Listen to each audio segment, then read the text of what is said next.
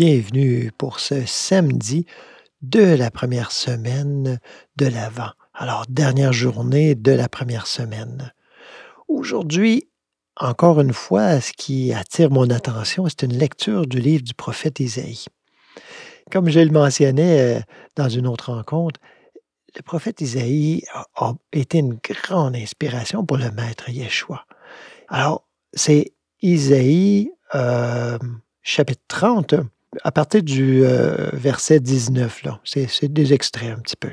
Ainsi parle le Seigneur, le Dieu saint d'Israël.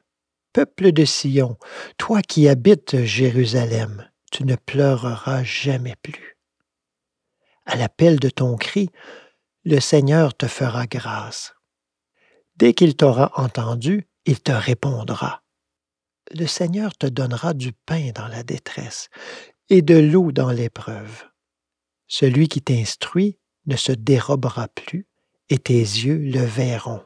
Tes oreilles entendront derrière toi une parole qui dit Voici le chemin, prends-le. Et cela, que tu ailles à droite ou à gauche. Je m'arrête là-dessus pour cet extrait de la lecture du prophète Isaïe. On a l'impression, dans ses promesses, dans ses prophéties, que c'est quelque chose qui va arriver dans le futur. Mais si on l'écoute bien, on a l'impression qu'il y, a, comme deux courants qui viennent nous dire des choses, euh, on pourrait dire, contradictoires. Alors, on a l'impression que ça va arriver dans le futur, mais c'est nommé comme quelque chose qui est déjà là. Quelque chose dont on peut être certain. Tu ne pleureras jamais plus. À l'appel de ton cri, le Seigneur te fera grâce. Il n'y a qu'une condition, se tourner. Se tourner et attendre. Cette parole-là, tourne-toi vers le Seigneur et attends-le. Et dès qu'il t'aura entendu, il te répondra. Intérieurement, du moment où on se tourne, il y a une réponse qui vient. On ne sait pas toujours l'entendre. C'est ça le problème. On ne sait pas toujours l'entendre. On s'attend à entendre comme on entend habituellement. Et ce n'est pas toujours de cette façon-là que ça se passe. Le Seigneur te donnera du pain dans la détresse et de l'eau dans l'épreuve. C'est-à-dire, cette nourriture va toujours être présente. Elle va être présente euh, du moment où tu vas te tourner et que tu te feras transparence. Celui qui t'instruit ne, se dérobera plus et tes yeux le verront. Le fameux maître, hein, on entend beaucoup ça dans les euh, différents mouvements, différentes approches spirituelles. Hein? Quand le disciple est prêt, le maître apparaît. eh bien, soyons prêts et nous aurons ce maître. Ce maître, peut-être en apparence extérieure, mais si c'est un réel maître qu'on rencontre là à l'extérieur, il nous retournera à l'intérieur de nous-mêmes. Donc, ce maître, c'est à l'intérieur qu'on va le rencontrer. C'est pas mon petit maître euh, capricieux là, à, partir de, de notre ego. À ça, on peut se méprendre. Mais non, ce maître, c'est-à-dire cette présence intérieure, cette vie qui est Dieu. Tes oreilles entendront derrière toi une parole qui dit Voici le chemin, prends-le. Et cela, que tu ailles à droite ou à gauche. Peu importe, ne demeurons pas paralysés dans ce questionnement intérieur qui est-ce que je fais la volonté de Dieu? Est-ce que je fais la volonté de Dieu? Et on se le demande tellement qu'on reste paralysé, on bouge plus, on prend ni à droite ni à gauche. Mais si on se tourne vers l'Éternel, c'est-à-dire vers cette présence, et qu'on laisse la place. Et ça, ça, toujours le secret, hein, c'est de laisser la place. On peut appeler ça une attitude d'écoute, de réceptivité, de transparence. Mais du moment que cela se passe, peu importe qu'on prenne à droite ou à gauche, ce sera le sentier voulu et même aplani par Dieu pour nous. Et l'évangile proposé aujourd'hui va encore de façon encore plus actuelle en ce temps-là, Yeshua parcourait toutes les villes et tous les villages, enseignant dans leurs synagogues, proclamant l'évangile du royaume c'est-à-dire la bonne nouvelle, évangile, ça veut dire bonne nouvelle, et guérissant toute maladie et toute infirmité. Voyant les foules, Yeshua fut saisi de compassion envers elles, parce qu'elles étaient désemparées et abattues comme des brebis sans berger. Yeshua, c'est pas à mettre sur un piédestal euh, ou sur euh, en faire une statue et à vénérer. C'est un exemple toujours, sans cesse, qu'il nous donne. Un exemple par son action, par sa vie même. Donc soyons pleins de compassion pour tous ceux qu'on rencontre. Et la plus grande compassion, euh, le plus grand amour qu'on peut avoir, c'est de les reconnaître dans leur véritable nature, toutes ces personnes qu'on rencontre. Il dit alors à ses disciples, La moisson est abondante, mais les ouvriers sont peu nombreux. Priez donc le maître de la moisson d'envoyer des ouvriers pour sa moisson. Et, ne restant pas dans de simples vœux pieux, il agit, il entre en action. Alors Yeshua appela ses douze disciples. Il leur donna le pouvoir d'expulser les esprits impurs et de guérir toute maladie et toute infirmité. Ces douze, Yeshua les envoya en mission avec les instructions suivantes.